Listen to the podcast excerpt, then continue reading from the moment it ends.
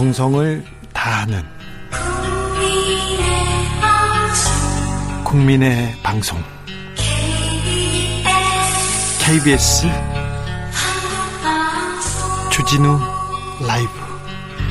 그냥 그렇다고요.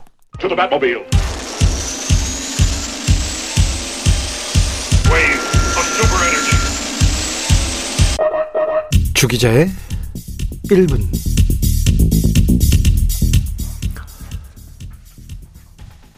싸움은 말리고 흥정은 붙이라는 속담이 있습니다. 그런데 우리 언론 싸움 붙이기 참 좋아합니다. 정말 좋아해요. 싸움이 붙으면 공정한 척 하면서 한쪽 편드는 거 더 좋아합니다.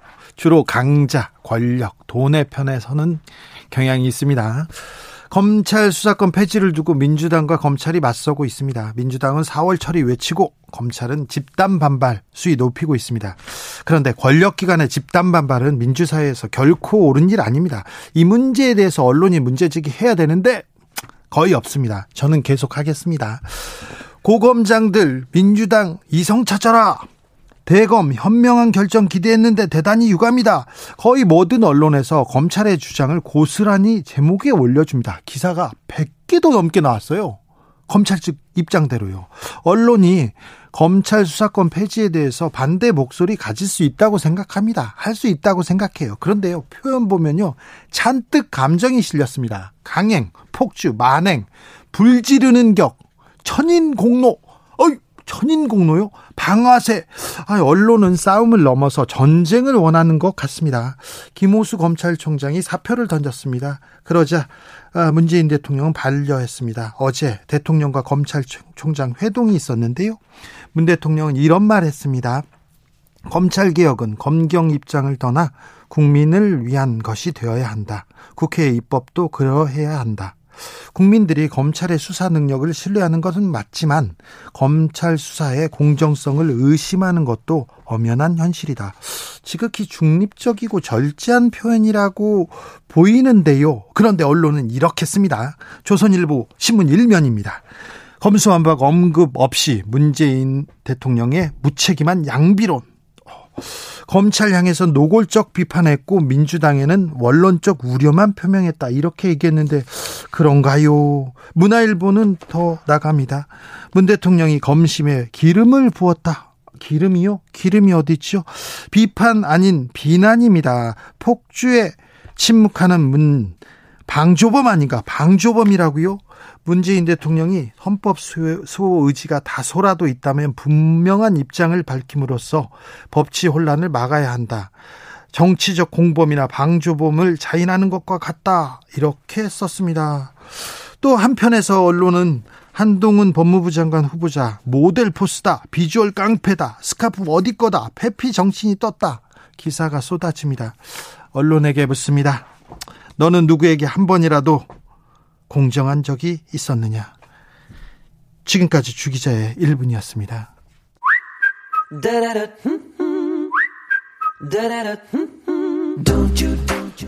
속보 알립니다. 국회에서 이창용 한은 총재 후보자 인사청문 보고서 채택됐다고 합니다.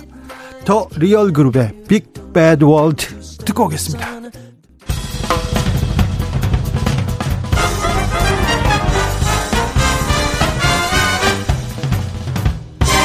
훅 인터뷰 모두를 위한 모두를 향한 모두의 궁금증 훅 인터뷰 유승민 대 김은혜 국민의힘 경기지사 경선 내일로 다가왔습니다.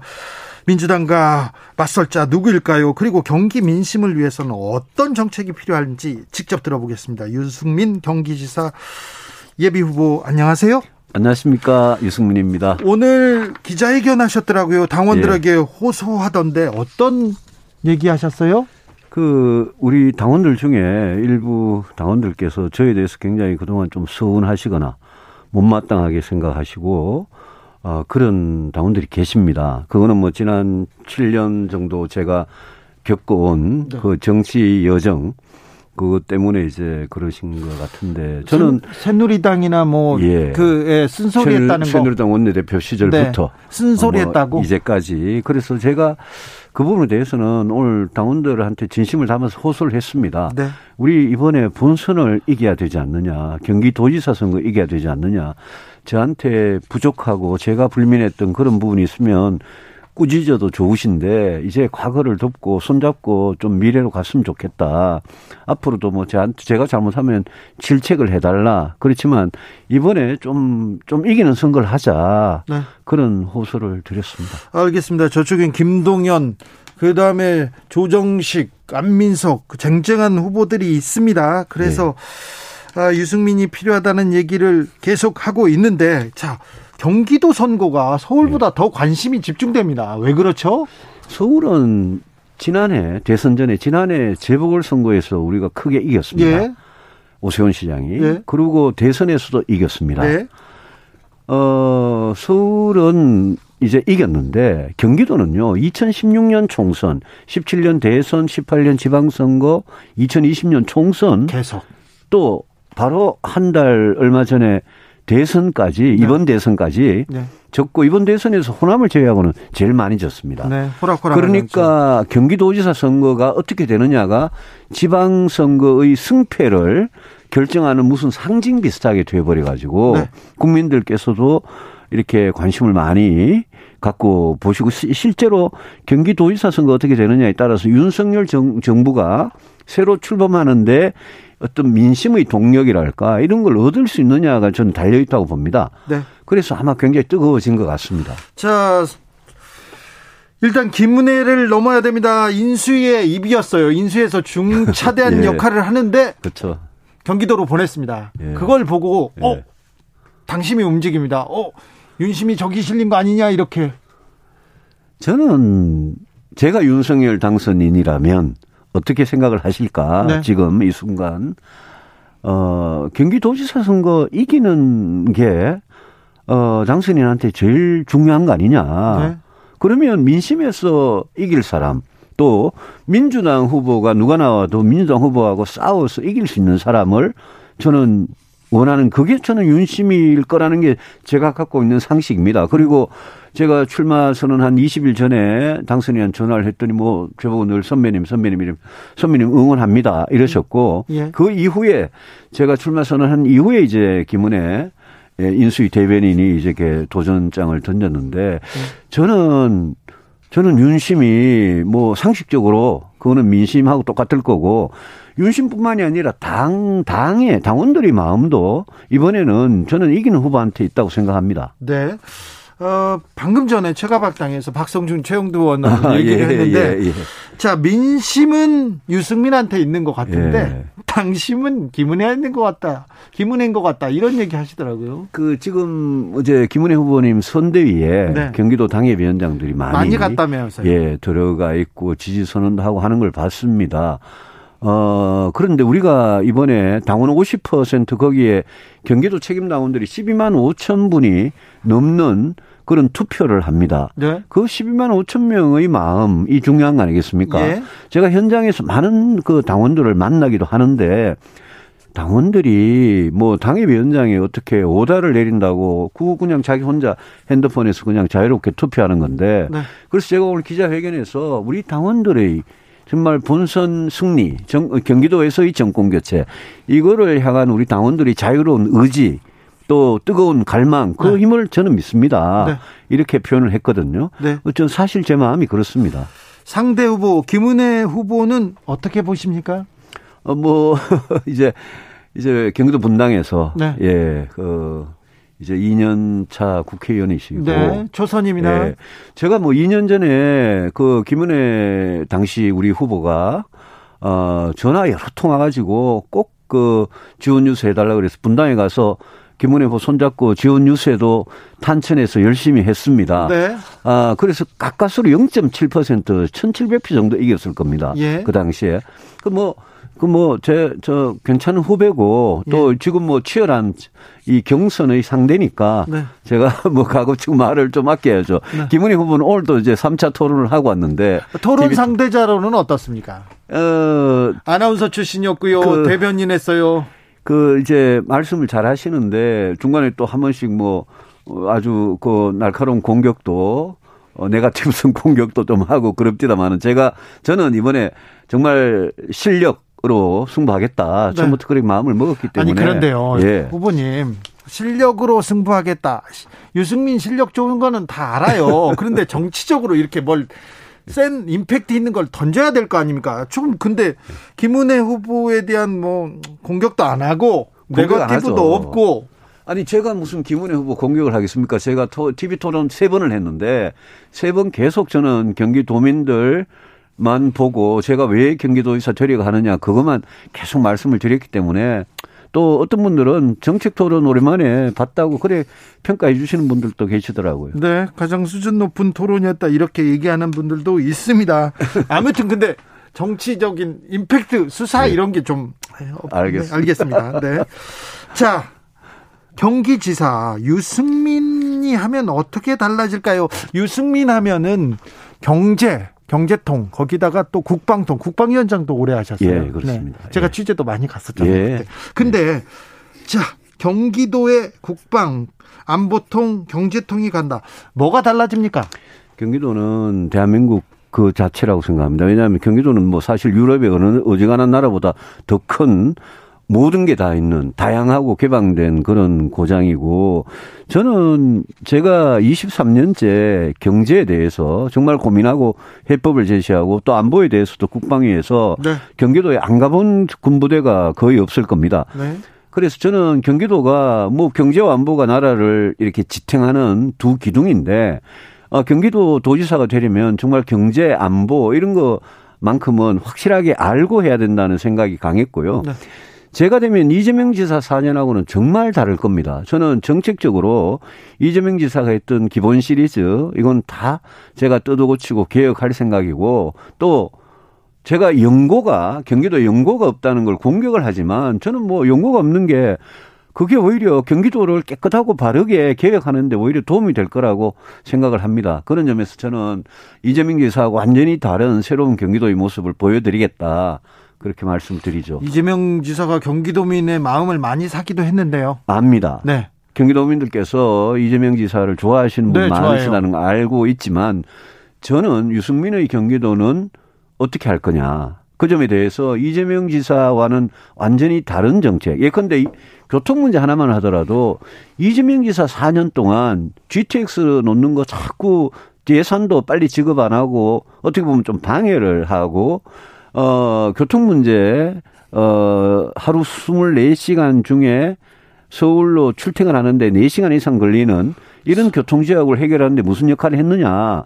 또 부동산 문제 어떻게 했느냐. 이런 거를 하나씩 짚어가면서 저는 다른 정책으로 경기도민들께서 제일 고통을 받는 그런 문제들을 해결하겠다는 거죠. 네, 알겠습니다. 교통정책 물어보려고 했는데 예. 저도 경기도에 살았어요. 삼본 평촌에 살았는데 예. 광화문까지 출, 출근하는데 서너 시간씩 걸렸는데 그 시간 동이 너무 길어가지고요. 그렇죠. 중간에 집에도 예. 많이 안 갔습니다. 저는. 네. 네. 그런데요. 주무셨어요? 아니 아니요. 네. 그냥 하는 얘기고. 자, 알겠습니다. 아, 뭐 부동산 정책은 안 물어보겠습니다. 경제 예. 경제 관한 얘기는 안 물어보겠습니다. 예, 예. 네. 안보 어, 교통 그러면 다른 거좀 물어볼게요. 예. 네거티브 캠프에도 네거티브 엄금 이렇게 예. 지시했습니까? 예. 그럼 어떻게 선거를 치러요? 제가 캠프 시작하면서 이번 경선에서 네거티브 하지 마라. 네. 제가 아까 말씀드렸듯이 저는 이재명 지사와 어떻게 유승민이 경기도가 다르냐, 다를 거냐, 이것만 경기도민들한테 열심히 보여드려도 시간이 부- 부족하다. 예. 또 제가 김은혜 후보를 상대로 제가 무슨 네거티브를 하겠습니까? 네. 그래서 뭐 캠프에 시작할 때 아예 단단히 목을, 못을 박았습니다. 알겠습니다. 아, 인수위가 지금 이- 한 달을 지났는데요. 네. 아, 좀 국정 계획 그림을 제대로 그리지 않았다 이런 얘기는 계속 나옵니다. 정책을 이제 내놓는다고는 하는데 이것도 경제 선생님으로 또 한마디 해 주십시오. 어, 일단 총리, 부총리, 어, 장관 후보자들 중에 예. 우리 당선인의 어, 경제 분야, 안보 분야에 어떤 부족함을 메꿔 주실 수 있는 그런 경, 경험이 있는 분들이 포진이 된 거는 저는 다행이라고 생각하고 5월 초쯤 되면 아마 인수위의 국정과제 보고서 blueprint 같은 게 나올 것 같습니다. 네. 저도 굉장히 기대를 하고 있는데요. 어, 저는 정치라는 게 그렇지 않습니까? 국민들께서 제일 어려워하고 가려워하는 그 부분을 긁어줘야죠. 해결해 줘야 되지 않겠습니까? 저는 그런 점에서 뭐 원론적 이야기입니다만은 인수위 보고서와 새 정부의 가장 역점을 둘 정책 이게 뭐겠느냐? 결국 국민들께서는 지금 먹고 사는 문제 제일 걱정하시니까 예. 그 분야에 좀 잘 정책이 나왔으면 좋겠다 기대를 가지고 있죠. 네. 지금 장관 후보자들 계속 이렇게 아, 불려지고 있고 의혹도 네. 나오고 있는데 그거는 어떻게 보세요? 제가 요즘 경기도지사 선거에 전념을 하느라고 뉴스도 제대로 못 보는데 네. 청문회 과정에서 민주당이 뭐 180석 가까이 가지고 있으니까 어지간히 알아서 걸러내겠습니까? 아, 그래요? 알겠습니다. 음, 다른 후보에 대해서 경제 안보 이쪽은 또 단원 뭐 단연 앞서 있는데 자 그러면 유승민 아, 행정가로서 경기도지 형 행정가로서 이 부분은 부족하다 다른 부분은 그 자신이 보는 자기의 단점 얘기해 주세요. 제가 부족한 거요. 예. 아까 말씀하셨잖아요, 저한테 정치적으로 임팩트 있게 세게 하라고. 아, 싸, 싸움은 잘 못하는 것 같아요. 네 그런 것 같아요. 제가요, 제가 얼마나 싸움 잘하는데요. 그래. 제가 마음만 먹으면 제가 야당 때, 초선 의원 때, 노무현 정부 때 진짜 민주당에서 저 제일 싫어했습니다. 네. 많이 싫어했습니다. 그 이후에도 지금 민주당이 싫어합니다. 예, 사실은. 계속 싫어하더라고요, 네, 네. 민주당이. 강적이거든요. 김은혜 후보가 육아 정책에 대해서 굉장히 예. 좀 디테일하게 얘기합니다. 그렇습니다. 예. 유승민도 준비된 육아 정책이 있습니까? 아유, 저는 2017년 또 이번에 대선, 대선 두 번 거치면서 우리나라의 가장 중요한 문제가 저성장, 저출산 양극화인데 네. 그 중에 저출산 문제 이거, 이거 해결 안 하면 대한민국이 정말 지구상이 사라질지 모르거든요. 그렇죠. 래서 저는 저출산을 해결할 수 있는 거, 이 엄- 엄마 아빠들의 시간적 경제적 부담을 덜어드릴 수만 있는 정책이면 네. 그거는 절대 나쁜 포퓰리즘이 아니라고 생각하고 오늘도 예컨대 우리 서울에서 임산부들께 교통비를 70만 원 지급한다 이러니까 저한테 여러분이 문자가 왔어요. 왜 경기도는 이런 거 안 하냐고. 그 제가 경기도는 더 넓으니까 지하철 타든 뭐, 뭐 자가용을 몰든 기름도 더 들고 요금도 더 비싸니까 제가 100만 원 지급하겠다는 공약 했거든요. 네. 그럼 24시간 엄마 아빠들의 젊은 엄마 아빠들 상담해 드리고 병원이든 육아에 대해서 안내해 드리는 뭐 유- 육아 삼- 상담 콜센터를 한다든지 또 나, 요즘 난임 치료에 대해서 어 저는 경기도가 전액 횟수에 관계없이 연령 소득에 관계없이 난임 치료는 전액 지원해 주는 게 맞다. 이런 여러 가지 다양한 육아 정책들을 저도 아주 오래 전부터 네. 제시하고 있었습니다. 대선 정책으로도 이렇게 준비를 하셨었어요. 그거를 아이 키우고 싶은 나라라는 그 타이틀로 제가 했는데 네. 대선 때 준비했던 보육, 돌봄 정책들은 저는 경기도에서 바로 즉각 저는 시행할 수 있다고 생각합니다. 알겠습니다. 그 고민이 바로 이어집니까? 예. 유승민이 경기도지사가 되면 어, 다른 동네 사람들은 다 경기도를 부러워하게 됩니까? 저는 정말 경기도에 사시는 분들이 약간 이렇게 자존심에 상처받는 이런 게 많으시더라고요. 아까 출퇴근 시간 같은 거 네. 서울에 사시는 분들은 경기도 사시는 분들이 고충을 모를 거 아닙니까? 그런데 지금 많은 또 젊은 엄마 아빠들이 부동산 값 때문에 경기도로 이사를 나온 분들이 있는데 그분들은 출퇴근에 하루에 4시간 걸린다는 게 이게 정말 너무 고통스러울 거거든요. 네. 그런 문제들을 해결해 드리면 저는 경기도가 서울보다 더 쾌적한 그런 삶을 누릴 수 있는 대한민국 경기도에 산다는 게 아, 정말 자랑스럽게 하는 그게 저 도지사의 목표라고 생각합니다. 알겠습니다. 여기까지 들을까요? 예, 그래요. 마지막으로 하실 말씀 있으면 하세요. 어, 저, 우리 당원들께 네. 꼭한 말씀 드리고 싶습니다.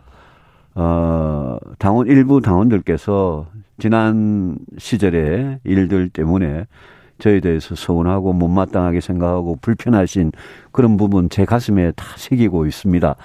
어, 제가 그 마음이 빚을 갚기 위해서라도 여러분의 손을 잡고 제가 과거에서 미래로 또 이번 지방선거 국민의힘 입장에서는 정말 4월이 걸려 있는 경기도지사 선거에서 제가 꼭 이기고 싶습니다. 특히 후보 여러분들과 같이 이기고 싶습니다. 우리 당원 동지들께서 꼭 좀 그 점을 헤아리셔서 도와주시기 바랍니다. 민주당원들, 민주당 지지자들도 유승민에 대해서 서운하고 미안해, 아니 뭐지, 서운하고 미웠는데 그 얘기도 그 얘기는 나중에 듣겠습니다. 예. 유승민 국민의힘 경기지사 예비후보였습니다. 감사합니다. 정치 피로, 사건 사고로 인한 피로, 고달픈 일상에서 오는 피로. 오늘 시사하셨습니까? 경험해 보세요. 들은 날과 안 들은 날의 차이. 여러분의 피로를 날려줄 저녁 한 끼 시사. 추진우 라이브.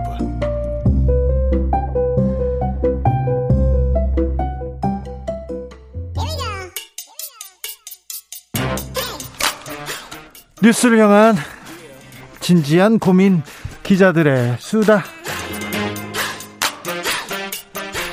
라이브 기자실을 찾은 오늘의 기자는 은지옥이요. 시사인 김은지입니다. 오늘 준비한 뉴스부터 가볼까요? 네, 2022년 공직자들의 재산이 공개됐습니다. 공직자들이 부자예요. 돈을 어휴, 나 참. 네. 자, 어떻던가요?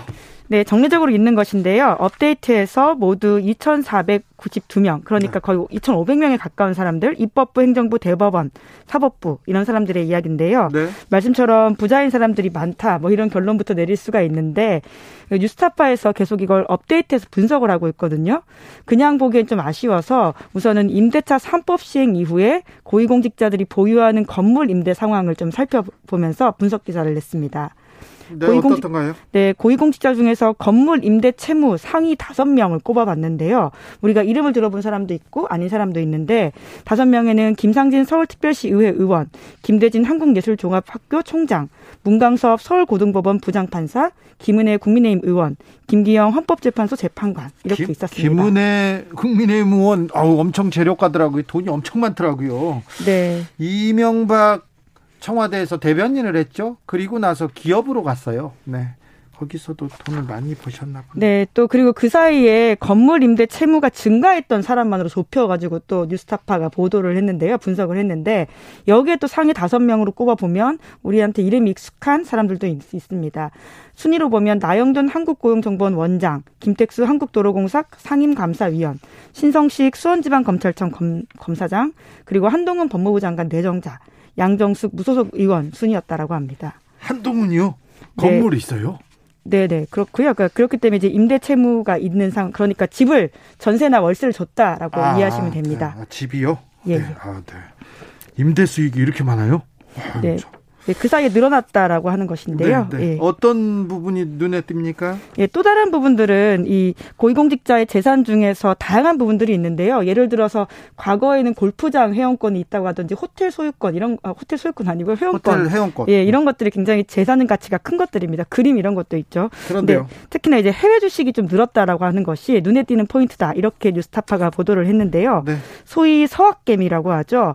그런 유행들이 실제로 있었는데 고위공직자 또한 또한 이러한 흐름들을 같이 갔다라고 할 수 있는데 애플 테슬라 많이 가지고 있습니까? 네 그렇습니다. 실제로 2020년에 해외 주식 애플 테슬라가 각각 2위, 3위 차지했다라고 하고요. 예. 그리고는 애플 테슬라뿐만이 아니라 사람들이 많이 이제 가지고 있다라고 보도되고 있는 엔비디아, 마이크로소프트 아마존닷컴 이런 기술주가 굉장히 많이 보유하고 있는 상위 5위 안에 들어가 있다라고 해요. 주식 보유 제한은 없습니까? 네, 이제 그런 부분들이 아마 궁금하실 텐데요. 현행 제도상 해외 주식은 심의 대상에서 제외되어서요. 보유에 대한 제한이 없습니다. 국내 같은 경우에는 이해상충 그렇죠. 이슈가 있기 때문에 백지 신탁 관련된 데 있으면 그런 부분들이 있는데요. 그래서 이제 주식 보유가 특히 이제 해외 건이 많이 늘었다라고 하는 것들도 눈에 띄는 포인트입니다. 아, 서학개미로 많이 지금 활동하고 계시군요. 자, 다음 뉴스로 가볼까요? 네, 부모 찬스로 논문 공저자의 이름을 올리고 국립대에 합격한 이들이 있다라고 합니다. 아, 그런 일이 있더라고요. 네, 국립대 에 합격한 학생이 이제 모두 24명인데 이것은 국회 교육위 서동연 의원에 공개한 자료입니다. 네. 국립대 합격한 학생이 모두 24명인데요. 이들 가운데 21명이 여전히 대학에 재학 중이거나 이미 졸업했다. 라고 하는 겁니다. 그러니까 일정 부분 부정한 혜택을 통해서 대학을 들어갔고 그 혜택이 그대로 유지되고 있다. 이렇게 이해하면 되는 부분인데요. 24명 중에 서울대는 얼마나 됩니까? 네, 그 중에서 아홉 명이라고 합니다. 많기도 하네요. 네, 그리고 충남대, 경북대, 부산대, 전북대 뭐 이런 순인데요. 특히나 입학 그 이들이 부정 논문을 입시에 활용해서 입학 취소 결정을 내린 경우는 세 건에 불과하다라고 합니다. 서울대는 어떻습니까? 예, 없고요. 예, 없어요? 예, 전북대, 강원대 이렇게만 입학 취소가 된 경우가 있다라고 합니다. 특히나 이제 서동용 의원실에서 확인한 바로는 여섯 명은 아예 그 서울대 입시 당시에 부정 논문을 제출했다라고 하는데 거의 부정이겠죠. 고등학생이 뭐 논문에 어, 참여해서 얼마나 뭘 그 기여를 했겠어요. 뭐 기여했다고 하더라도 저 말석에서 어떻게 얘기를 했을 텐데 이 논문으로 대학을 간다. 이거는 좀 아빠 찬스 아니냐, 엄마 찬스 아니냐 이 얘기 할 만하죠. 이 말이 나올 만하죠. 네, 실제로 그런 것들을 조사해서 나온 결과인데 아직까지 입학 취소 사례는 없었다. 서울대는 하고요. 없다고요? 예, 뭐 그렇게 서울대 어, 논문으로 들어간 사람은 제일 많고 서동영 의원실에서 발표한 자료에 따르면 그렇습니다. 네. 네. 그리고 이제 뿐만 아니라 말씀하신 것처럼 고등학생 논문이 대학 입시를 위해서 일회성 논문으로 나왔다라고 하는 그 실증적 데이터가 나온 게 있는데요. 네. 강태영 씨와 강동현 씨가 공개한 논문 쓰는 고등학생에 대해서 알아봅시다라는 보고서 내용인데 2001년부터 2021년 사이에 국내 200개가 넘는 고등학교 소속에서 작성된 해외 논문 500개 넘게를 조사했다라고 합니다. 근데 이 중에서 67%가 논문 출간 이력이 한 번밖에 없었다라고 하는데요. 네. 그러니까 추가적인 논, 연구 이력 없이 고등학교 시절에 논문 한 편만 작성했다라고 하는 것은 네. 이것이 입시에 쓰이는 전략적 수단이었다라고 의심할 수밖에 없는 것들이죠. 하나고등학교를 비롯한 특목고 이렇게 예. 좀 들여다보고 싶습니다. 들춰보고 싶어요. 예, 특히나 이제 실제로 그 자율고 외국고, 외국어고 일반고 과학고 이런 학생들이 순으로 많다라고 하거든요. 네. 정호영 후보자 논란도 여기하고 좀 맥이 다 마, 맞닿아 있죠? 네, 이제 여론에서 가장 예민하게 반응하는 부분들이 이제 자녀 논문과 관련되어 있는 것들인데요. 정호영 후보자 아들이 이제 학부생 신분으로 공저자의 이름을 올린 논문을 두고 이제 표절 의혹 또 제기된 바 있거든요. 언론을 통해서요. 네. 그래서 이제 유학생, 그러니까 중국인 유학생이 쓴 내용들에 대해서 오히려 이게 표절한 게 아니냐라고 하는 것인데 한국일보 보도에 따르면 실제로 이 연구에 바탕이 된 논문에 바탕이 된 연구 프로젝트에 두 배 이상 참여하고도 저자에 오르지 못한 사람이 있다라고 합니다. 그런데 그 정 후보자의 그 아들인가요? 네, 아들, 이제 그런데 아들은 이제 공저자의 이름을 올렸다. 올렸어요. 근데 네. 이 논문이 그 입학에 그 영향을 미쳤습니까? 이제 그런 부분에 대해서 이제 해당 교수 어 부부, 당사자들은 아니다라고 이야기를 하고 있는데요. 뭐 좀 더 이제 어, 조사를 해봐야 될 부분인 것 같습니다. 이 부분에 대해서 청문회에서 명확하게 좀 밝혀야 될 것 같습니다. 네, 해당 교수는 우선 이렇게 말을 하고 있는데요. 사업단 연구 참여율과 논문 저자 등재 여부는 관계가 없고 논문은 개인 능력에 따라 낼 수 있다 이렇게 해명했다고 합니다. 근데 개인 능력이죠. 능력에 따라 낼 수는 있죠. 어떻게 이게 영향을 미쳤는지 좀 따져보겠습니다. 다음으로 볼 뉴스는요. 네, 세계 최대 온라인몰 아마존에서 노조가 만들어졌다라고 하는데요. 아마존에 노조가 없어서요? 네, 1994년에 온라인 서점 서점으로 시작해서 지금 세계적인 규모의 온라인 쇼핑몰이잖아요. 네. 근데 여기서 첫 노조가 이제 만들어졌다라고 하는데요. 아마존 같은 경우에는 미국에서 고용 규모가 월마트 다음으로 두 번째로 많음에도 불구하고 이제서야 만들어졌다라고 합니다. 근데 노조를 만들려고 여러 번 노력했을 거 아니에요. 네, 그렇죠. 아무래도 이제 물류센터 같은 경우에는 노조의 역할이 필요한 지점들이 참 많아서 그리고 밤낮으로 일하니까 노동 노동 강도도 강하고 네, 이제 말씀처럼 미국에서 그 관련해서 상원에서 청문회가 이뤄지기도 했었는데 직원들이 10시간 동안 근무하면서 30분씩 두 번 휴식 시간만 주어지고 화장실 갈 틈도 없어서 페트병 이용한다. 뭐 이런 식의 증언이 나왔다라고 해요. 그래서 여러 차례 노조를 만들려고 했는데 사측의 방해로 번번이 실패했었다라고 합니다. 어떻게 방해했습니까? 네, 뉴욕타임스에 따르면 아마존은 노조 설립을 저지하기 위해서 유명 컨설팅 업체를 고용했고요. 네. 선전전을 벌였다라고 합니다. 우리처럼 경찰들을 이렇게 다 고용해 가지고 고용해서 막 이렇게 방해하고 감시하고 그러진 않았죠? 네, 뭐 실제로 그런 일이 일어났는지는 사실은 나중에 돼서 이제 한국 같은 경우에도 밝혀진 거잖아요. 뭐 네. 뭐 그래서 있는지 없는지까지는 확인할 수 없지만 그런 일이 없기를 부디 바래야죠. 게다가 이제 미국의 노동관계위원회에서는 이런 아마존의 노조 설립 방해 시도에 대해서 문제가 있었다 이렇게 결정을 내리기도 했습니다. 근데 왜 지금 노조가 생겼을까요? 네, 코로나19 역할 뭐 역할 혹은 때문이라는 분석들이 많은데요. 어떤 영향이요? 네, 아무래도 코로나19 이후에는 그 직원들의 그 방역과 그리고 노동 강도들이 굉장히 힘들어진 것들이 훨씬 많았다라고 합니다. 아하. 예, 그러면서 사람들이 노조의 어떤 필요성들을 더 절감하게 되는 것들이 있었다라고 하고요. 또 코로나19 이후에는 경제 위기가 더 심해지면서 임금이 상승해서 노조로 노조를 만들어서 자기들을 좀 지켜야 한다라는 여론들이 더 커졌다라고 해요. 네. 그래서 아마존만이 아니라 스타벅스라든지 애플 이런 곳에서도 노조를 만들었거나 만들려고 하는 움직임이 커지고 있다고 합니다. 노조가 계속 생기는 게 세계적인 흐름이고 그래서 노동자의 복지를 권리를 지키는 게 지금 흐름이라는 거네요. 네, 사실 이제까지 없었다라고 하는 것이 좀 놀라운 일이기도 한데요. 예, 한국에서도 여러 가지 좀 시사점을 주는 뉴스가 아닌가라는 생각이 듭니다. 그러니까요. 네. 네. 우리도 비슷한 생각하는 노동자들 많을 거 아니에요. 네, 실제로 한국에서도 노조 설립을 방해했던 기업들의 모습들을 충분히 봐왔거든요. 네. 예, 어, 말씀하신 코로나, 것처럼. 코로나가 미국만 미국만 이렇게 휩쓸고 간 건 아닌 거 아닙니까? 그러니까 아, 근로자들, 노동자들의 권리는 어떻게 지켜야 되는가? 그 고민이 또 계속 되겠죠. 우리도. 0798님께서 부정 입학 같은 게 계속 나오니까 좀 무기력해집니다. 그런 분이 있습니다. 네, 그렇죠. 반칙이 반칙이 판을 치면 그럴 수밖에요. 열심히 일하는 사람은 힘이 빠질 수밖에요. 예, 네. 부정체육, 부정입학 이런 것들 저희가 많이 전해드리고 있는데요. 네. 계속 네. 좀 감시하도록 하겠습니다. 공정과 상식의 잣대가 잘 작동하는지 한번 지켜보자고요. 기자들의 시사, 시사인의 김은지 기자 함께했습니다. 감사합니다. 감 사합니다. 교통정보센터 다녀오겠습니다. 임초희 씨.